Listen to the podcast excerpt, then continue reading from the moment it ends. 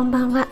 栄養士食味の大人の給食室今日も聞いてくださってありがとうございます。このラジオは聞くだけでこれだったら簡単だし作ってみようかなと思っていただけるようなレシピを配信しています。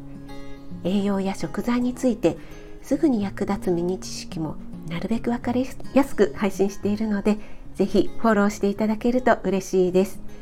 YouTube、インスタ、ツイッターもやってますのでそちらの方もよろしくお願いします。はい、今朝料理ライブに参加してくださった皆さんどうもありがとうございました。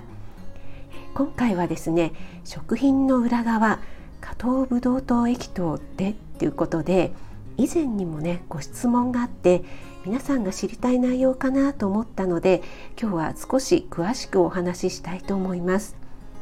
この食品の裏側という本のね内容から抜粋してお話ししますこれは著者である、えー、安倍司さんがですねかつて食品添加物の専門商社に専門商社に勤められていて自ら添加物の現場に立ったという経験が書かれている本です。で2005年に出版された本なのでもう16年ほど前になりますよね。その続編のような本が2014年と2016年に出ています。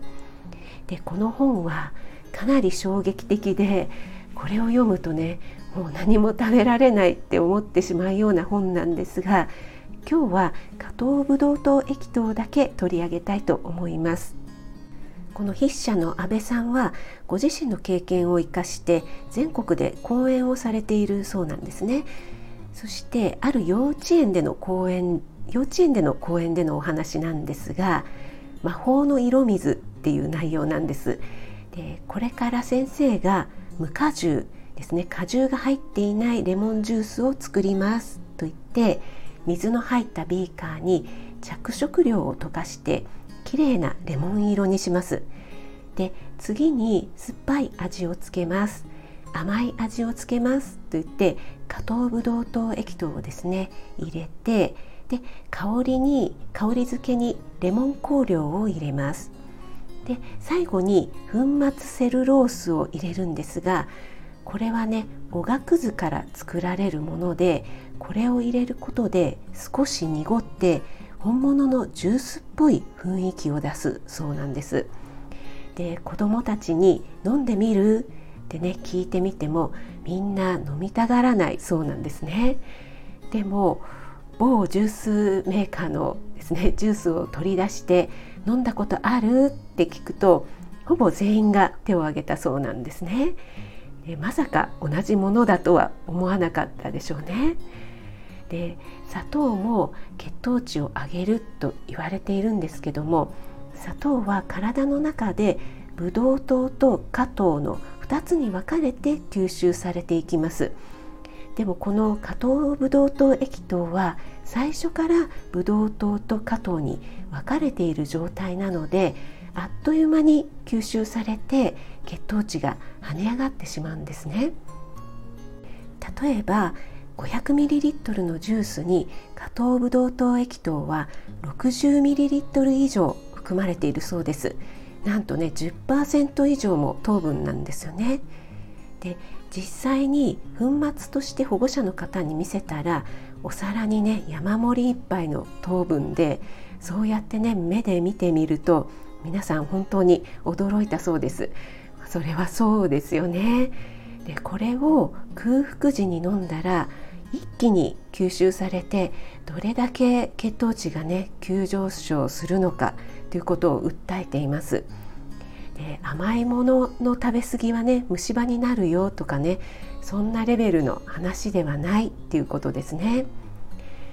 例えばご飯玄米なども糖質なんですけどもよく噛んで体の中でゆっくり分解されてブドウ糖に変わってエネルギー源になりますよね。でこの場合は血糖値の上昇もやはり緩やかなんですよね。加糖ブドウ糖液糖は飲み物だけではなくて甘みのある加工品にはほとんど入っているような気がします。例えばめんつゆとかなんとかすとかですね使ったもの使ってないものをね見つけるのが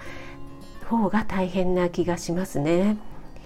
えー、今回は加糖ブドウ糖液糖についてお話ししましたが他にも気をつけた方が良いものはあるのでまたの機会にお話ししたいと思います。最後に筆者の安倍さんはこう書かれています。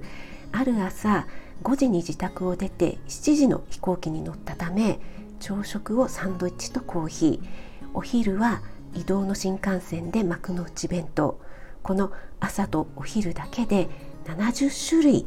70種類の添加物を取ることになったと。けれどもその一方で朝4時4時起きでお弁当を作らずに済んだし飛行機にも間に合った。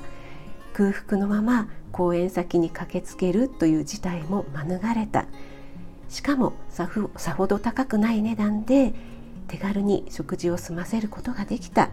これは加工食品食品添加物の発展があったからこそというふうにね書かれているんですね。